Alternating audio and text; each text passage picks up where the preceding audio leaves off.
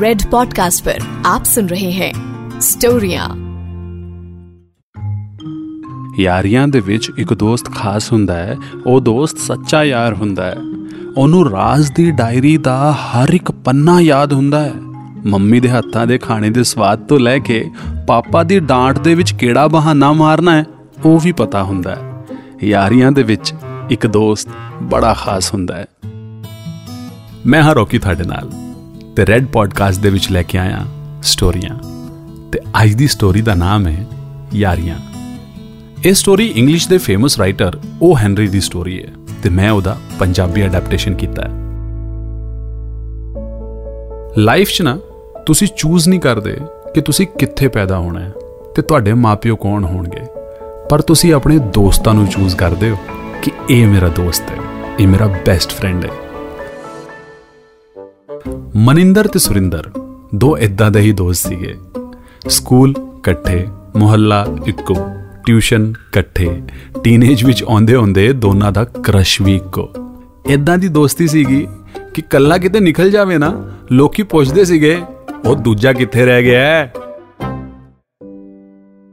ਪਰ ਅੱਜ ਥੋੜਾ ਸੈਡ ਡੇ ਸੀਗਾ। ਕਾਲਜ ਤੋਂ ਤੇ ਫੇਅਰਵੈਲ ਹੋ ਰਹੀ ਸੀਗੀ, ਪਰ ਦੋਨੋਂ ਇੱਕ ਦੂਜੇ ਨੂੰ ਵੀ ਫੇਅਰਵੈਲ ਦੇ ਰਹੇ ਸੀਗੇ।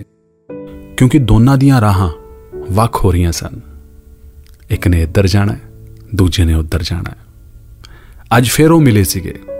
ਉਸੇ ਚੁਰਾਹੇ ਤੇ, ਉਸੇ ਲੈਂਪੋਸਟ ਦੇ ਥੱਲੇ। ਹਲਕਾ ਹਲਕਾ ਮੀਂਹ ਹੋ ਰਿਹਾ ਸੀਗਾ। ਦੋਨੋਂ ਉੱਥੇ ਖੜੇ ਗੱਲਾਂ ਕਰ ਰਹੇ ਸੀਗੇ। ਮਨਿੰਦਰ ਨੇ ਸੁਰਿੰਦਰ ਨੂੰ ਕਿਹਾ, ਕਿ ਦੇਖ ਵੀਰੇ, ਅੱਜ ਆਪਾਂ ਵੱਖ ਹੋ ਰਹੇ ਹਾਂ। ਪਰ ਮੈਂ ਤੈਨੂੰ ਹਮੇਸ਼ਾ ਕਹਿੰਦਾ ਸੀਗਾ ਕਿ ਲਾਈਫ 'ਚ ਅੱਗੇ ਵਧਣਾ ਹੈ ਨਾ, ਤੇ ਦਿਮਾਗ ਲਾਓ ਤੇ ਤਰੱਕੀ ਪਾਓ। ਮਨਿੰਦਰ ਦੀਆਂ ਇਹ ਗੱਲਾਂ ਸੁਰਿੰਦਰ ਨੂੰ ਪਸੰਦ ਨਹੀਂ ਆਉਂਦੀ ਸੀਗੀ। ਕਿਉਂਕਿ ਸੁਰਿੰਦਰ ਕਹਿੰਦਾ ਸੀਗਾ ਕਿ ਲਾਈਫ 'ਚ ਵਿਸ਼ਵਾਸ ਹੋਣਾ ਬਹੁਤ ਜ਼ਰੂਰੀ ਹੈ। ਦਿਮਾਗ ਤੇ ਆਪਾਂ ਲਾ ਹੀ ਲਵਾਂਗੇ। ਤੇ ਨਾਲੇ ਵਿਸ਼ਵਾਸ ਦੇ ਨਾਲ-ਨਾਲ ਇੱਕ ਚੀਜ਼ ਹੋਰ ਬਹੁਤ ਜ਼ਰੂਰੀ ਹੈ। ਉਹ ਹੈ ਹਾਰਡ ਵਰਕ ਹਾਰਡ ਵਰਕ ਜੋ ਕਰਨ ਤੋਂ ਮਨਿੰਦਰ ਕਤਰਾਂਦਾ ਹੁੰਦਾ ਸੀਗਾ।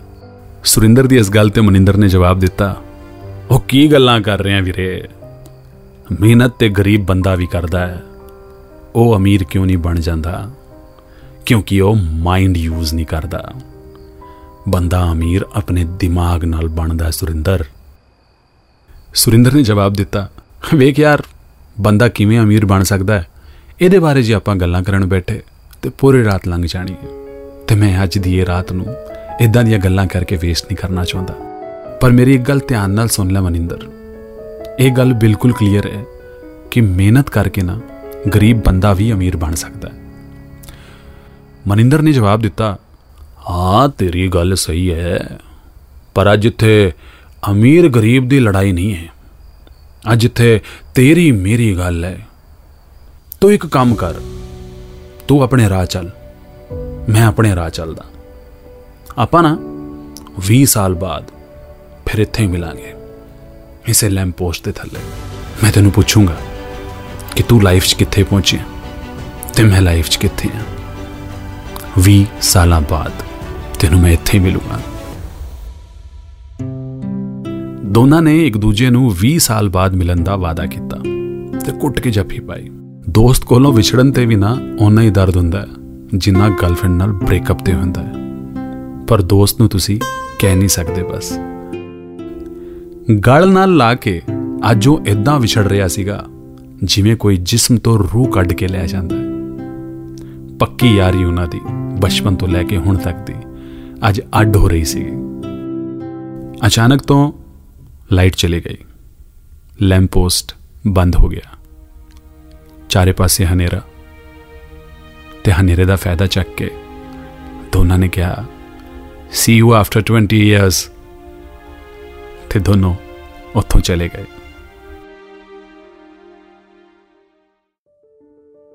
ਵਕਤ ਬਹੁਤ ਤੇਜ਼ ਭੱਜਦਾ ਹੈ।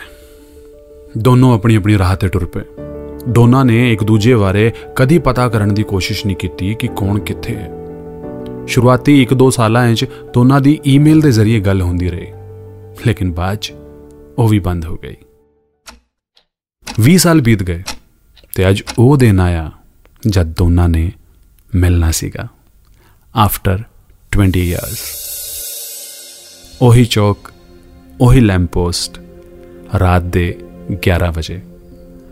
ਹਲਕਾ ਹਲਕਾ ਮੀਂਹ ਪੈ ਰਿਹਾ ਸੀਗਾ। ਲੈਂਪ ਪੋਸਟ ਤੇ ਪਾਣੀ ਦੀਆਂ ਬੂੰਦਾਂ ਬਹੁਤ ਸੋਹਣੀਆਂ ਲੱਗ ਰਹੀਆਂ ਸੀਗੀਆਂ। ਦੇਖਿਆ ਤੁਸੀਂ? ਕਦੀ ਬਲਬ ਦੇ ਉੱਤੇ ਪਾਣੀ ਦੀ ਇੱਕ ਇੱਕ ਬੂੰਦ ਲਾਈਟ ਦੇ ਉੱਤੇ ਜਦ ਪਈ ਹੁੰਦੀ ਹੈ, ਕਿੱਦਾਂ ਦੀ ਲੱਗਦੀ ਹੈ? ਚਾਰੇ ਪਾਸੇ ਸ਼ਾਂਤੀ ਸੀਗੀ। ਇੱਕ ਪੁਲਿਸ ਵਾਲਾ ਉੱਥੇ ਗਸ਼ਤ ਲਾ ਰਿਹਾ ਸੀਗਾ। ਉਹਦੇ ਜੁੱਤਿਆਂ ਦੀ ਆਵਾਜ਼ ਚਾਰੇ ਪਾਸੇ ਉਸ ਸ਼ਾਂਤੀ 'ਚ ਗੂੰਜ ਰਹੀ ਸੀਗੀ। ਕਦੀ ਉਹ ਲਾਠੀ ਹਿਲਾਉਂਦਾ ਹੋਇਆ ਇੱਧਰ ਜਾਵੇ, ਕਦੀ ਉੱਧਰ ਜਾਵੇ। ਤੇ ਇੰਨੇ 'ਚ ਉਹਨੇ ਦੇਖਿਆ ਕਿ ਲੈਂਪ ਪੋਸਟ ਦੇ ਥੱਲੇ ਕੋਈ ਖੜਾ ਹੈ। ਪੁਲਿਸ ਵਾਲਾ ਲੈਂਪ ਪੋਸਟ ਦੇ ਨੇੜੇ ਪਹੁੰਚਿਆ ਤੇ ਉਹਨੇ ਦੇਖਿਆ ਇੱਕ ਕਾਲੇ ਰੰਗ ਦਾ ਲੰਬਾ ਜਿਹਾ ਓਵਰਕੋਟ ਪਾ ਕੇ ਇੱਕ ਬੰਦਾ ਖੜਾ ਸੀਗਾ। ਉਹ ਲਗਾਤਾਰ ਚੁਇੰਗਮ ਚਬਾ ਰਿਹਾ ਸੀਗਾ। ਜਿਵੇਂ ਮੱਝ ਜੁਗਾਲੀ ਕਰਦੀ ਹੈ ਨਾ ਉਦਾਂ ਹੀ। ਪੁਲਿਸ ਵਾਲੇ ਨੇ ਪੁੱਛਿਆ ਐਕਸਕਿਊਜ਼ ਮੀ ਤੂੰ ਕੌਣ ਹੈ? ਤੇ ਇੱਥੇ ਕੀ ਕਰ ਰਿਹਾ ਨੀ ਰਾਤ ਨੂੰ? ਕਿਤੇ ਕੋਈ ਬੰਦਾ ਮਾਰਨ ਦਾ ਪਲਾਨ ਤੇ ਨਹੀਂ? ਪੁਲਿਸ ਵਾਲੇ ਦੀ ਇਸ ਗੱਲ ਤੇ ਮਨਿੰਦਰ ਨੇ ਹੱਸਦੇ ਹੋਏ ਜਵਾਬ ਦਿੱਤਾ ਬੰਦਾ ਮਾਰਨਾ ਸੌਖਾ ਹੈ ਕਿਤੇ? ਮੈਂ ਤਾਂ ਆਪਣੇ ਦੋਸਤ ਦੀ ਵੇਟ ਕਰ ਰਿਹਾ, ਜੋ ਅੱਜ 20 ਸਾਲਾਂ ਬਾਅਦ ਮੈਨੂੰ ਇੱਥੇ ਮਿਲਣ ਆਉਣ ਵਾਲਾ ਹੈ। ਤੁਹਾਨੂੰ ਸ਼ਾਇਦ ਇਹ ਗੱਲ ਅਜੀਬ ਲੱਗੇ, ਪਰ ਮੇਰਾ ਬੈਸਟ ਫਰੈਂਡ ਅੱਜ ਮੈਨੂੰ ਇੱਥੇ 20 ਸਾਲਾਂ ਬਾਅਦ ਮਿਲਣ ਆਏਗਾ। ਇਹ ਕਹਿ ਕੇ ਮਨਿੰਦਰ ਨੇ ਚੁੰਗਮ ਆਪਣੇ ਮੂੰਹ ਤੋਂ ਕੱਢ ਕੇ ਸੜਕ ਤੇ ਸੁੱਟੀ। ਚੁੰਗਮ ਸਿੱਧੀ ਪਾਣੀ ਦੇ ਵਿੱਚ ਗਈ ਤੇ ਇਨੀ ਦੇਰ 'ਚ ਉਧਰੋਂ ਦੀ ਇੱਕ ਕਾਰ ਬਹੁਤ ਤੇਜ਼ੀ ਨਾਲ ਆ ਰਹੀ ਸੀਗੀ। ਕਾਰ ਦੀ ਲਾਈਟ ਜਦ ਮਨਿੰਦਰ ਦੇ ਚਿਹਰੇ ਤੇ ਪਈ ਤੇ ਪੁਲਿਸ ਵਾਲੇ ਨੇ ਮਨਿੰਦਰ ਦਾ ਚਿਹਰਾ ਦੇਖਿਆ। ਪੀਲਾ, ਡਰਿਆ ਹੋਇਆ, ਸਹਿਮਾ ਹੋਇਆ ਚਿਹਰਾ। ਬਸ ਕੱਪੜੇ ਰਹੀਸਾਂ ਵਾਲੇ ਪਾਏ ਹੋਏ ਸੀਗੇ ਉਹਨੇ। ਚਿੰਗਮ ਸੁੱਟ ਕੇ ਮਨਿੰਦਰ ਨੇ ਸਿਗਾਰ ਮੂੰਹ ਚ ਲਾਈ। ਤੇ ਪੁਲਿਸ ਵਾਲਾ ਮਨਿੰਦਰ ਨੂੰ ਉੱਤੋਂ ਤੋਂ ਥੱਲੇ ਤੱਕ ਤਫਤੀਸ਼ ਵਾਲੀਆਂ ਨਿਗਾਹਾਂ ਨਾਲ ਦੇਖ ਰਿਹਾ ਸੀਗਾ ਤੇ ਮਨਿੰਦਰ ਨੇ ਕਿਹਾ ਐਦਾਂ ਕਿਉਂ ਦੇਖ ਰਹੇ ਹੋ ਇੰਸਪੈਕਟਰ ਸਾਹਿਬ? ਤੇ ਪੁਲਿਸ ਵਾਲੇ ਨੇ ਜਵਾਬ ਦਿੱਤਾ, ਇਹ ਗੱਲ ਤਾਂ ਮੇਰੇ ਸਮਝ ਆ ਗਈ ਕਿ ਤੂੰ ਆਪਣੇ ਦੋਸਤ ਨੂੰ ਢੀਕ ਰਿਹਾ ਹੈ। ਪਰ ਤੈਨੂੰ ਲੱਗਦਾ ਕਿ ਤੇਰਾ ਦੋਸਤ 20 ਸਾਲਾਂ ਬਾਅਦ ਅੱਜ ਇੱਥੇ ਆਏਗਾ? ਹੱਸਦੇ ਹੋ ਮਨਿੰਦਰ ਨੇ ਜਵਾਬ ਦਿੱਤਾ ਕਿੱਦਾਂ ਦੀਆਂ ਗੱਲਾਂ ਕਰ ਰਹੇ ਹੋ? ਉਹ ਮੇਰਾ ਬੈਸਟ ਫਰੈਂਡ ਹੈ। ਤੇ ਅੱਜ ਮੈਂ ਉਹਨੂੰ 20 ਸਾਲਾਂ ਬਾਅਦ ਇੱਥੇ ਮਿਲਣ ਆਇਆ। ਜਦ ਮੈਂ ਹਜ਼ਾਰ ਕਿਲੋਮੀਟਰ ਦੂਰੋਂ ਆ ਸਕਦਾ ਤੇ ਉਹ ਕਿਉਂ ਨਹੀਂ ਆ ਸਕਦਾ? ਉਹ ਮੇਰਾ ਬੈਸਟ ਫਰੈਂਡ ਹੈ। ਦੁਨੀਆ ਭਾਵੇਂ ਇੱਥੇ ਦੀ ਉੱਥੇ ਹੋ ਜਾਵੇ, ਪਰ ਉਹ ਆਏਗਾ ਜ਼ਰੂਰ। ਤੇ ਪੁਲਿਸ ਵਾਲੇ ਨੇ ਪੁੱਛਿਆ, ਅੱਛਾ, ਚਲੋ ਮੰਨ ਲੈਣਾ ਕਿ ਉਹ ਆਏਗਾ, ਪਰ ਤੁਹਾਨੂੰ ਪਛਾਣੇਗਾ ਕਿਵੇਂ? ਮਨਿੰਦਰ ਨੇ ਪੂਰੇ ਕੌਨਫੀਡੈਂਸ ਨਾਲ ਜਵਾਬ ਦਿੱਤਾ, ਮੈਂ ਆਪਣੇ ਦੋਸਤ ਨੂੰ ਨਹੀਂ ਪਛਾਣੂਗਾ, ਇੰਸਪੈਕਟਰ ਸਾਹਿਬ। ਕਿੱਦਾਂ ਦੀਆਂ ਗੱਲਾਂ ਕਰ ਰਹੇ ਹੋ ਤੁਸੀਂ? ਭਾਵੇਂ ਸਾਡੀ ਮੁਲਾਕਾਤ ਨਾ ਹੋਈ ਹੋਵੇ, ਪਰ ਮੈਂ ਉਹਦੇ ਚਿਹਰੇ ਨੂੰ ਚੰਗੀ ਤਰ੍ਹਾਂ ਜਾਣਦਾ। ਪੁਲਿਸ ਵਾਲੇ ਦੇ ਸਵਾਲ ਖਤਮ ਹੀ ਨਹੀਂ ਹੋ ਰਹੇ ਸੀਗੇ। ਉਹਨੇ ਪੁੱਛਿਆ, ਤੁਹਾਡੀ ਲਾਸਟ ਗੱਲ ਕਦੋਂ ਹੋਈ ਸੀਗੀ? 18 ਕੁ ਸਾਲ ਪਹਿਲੇ ਈਮੇਲ ਤੇ ਗੱਲ ਹੋਈ ਸੀਗੀ ਸਾਡੀ। ਉਸ ਤੋਂ ਬਾਅਦ ਕੋਈ ਗੱਲ ਨਹੀਂ ਹੋਈ। ਪੁਲਿਸ ਵਾਲੇ ਨੇ ਇੱਕ ਹੋਰ ਸਵਾਲ ਪੁੱਛਿਆ। ਜਿੱਥੇ ਦਿਲ ਮਿਲੇ ਹੁੰਦੇ ਨੇ ਨਾ ਇੰਸਪੈਕਟਰ ਸਾਹਿਬ, ਉੱਥੇ ਗੱਲਾਂ ਕਰਨ ਦੀ ਲੋੜ ਨਹੀਂ ਪੈਂਦੀ। ਉਹ ਮੇਰਾ ਬੈਸਟ ਫਰੈਂਡ ਹੈ। ਉਹ ਆਏਗਾ ਤੇ ਮੈਂ ਉਹਦੀ ਇੱਥੇ ਵੇਟ ਕਰਾਂਗਾ। ਪੁਲਿਸ ਵਾਲੇ ਨੇ ਆਪਣਾ ਡੰਡਾ ਹਵਾ 'ਚ ਲਹਿਰਾਉਂਦੇ ਹੋਏ ਕਿਹਾ, ਮੈਂ ਉਮੀਦ ਕਰਦਾ ਕਿ ਤੁਹਾਡਾ ਦੋਸਤ ਇੱਥੇ ਆਏ। ਪਰ ਮੈਨੂੰ ਲੱਗਦਾ ਨਹੀਂ ਕਿ ਉਹ ਆਏਗਾ।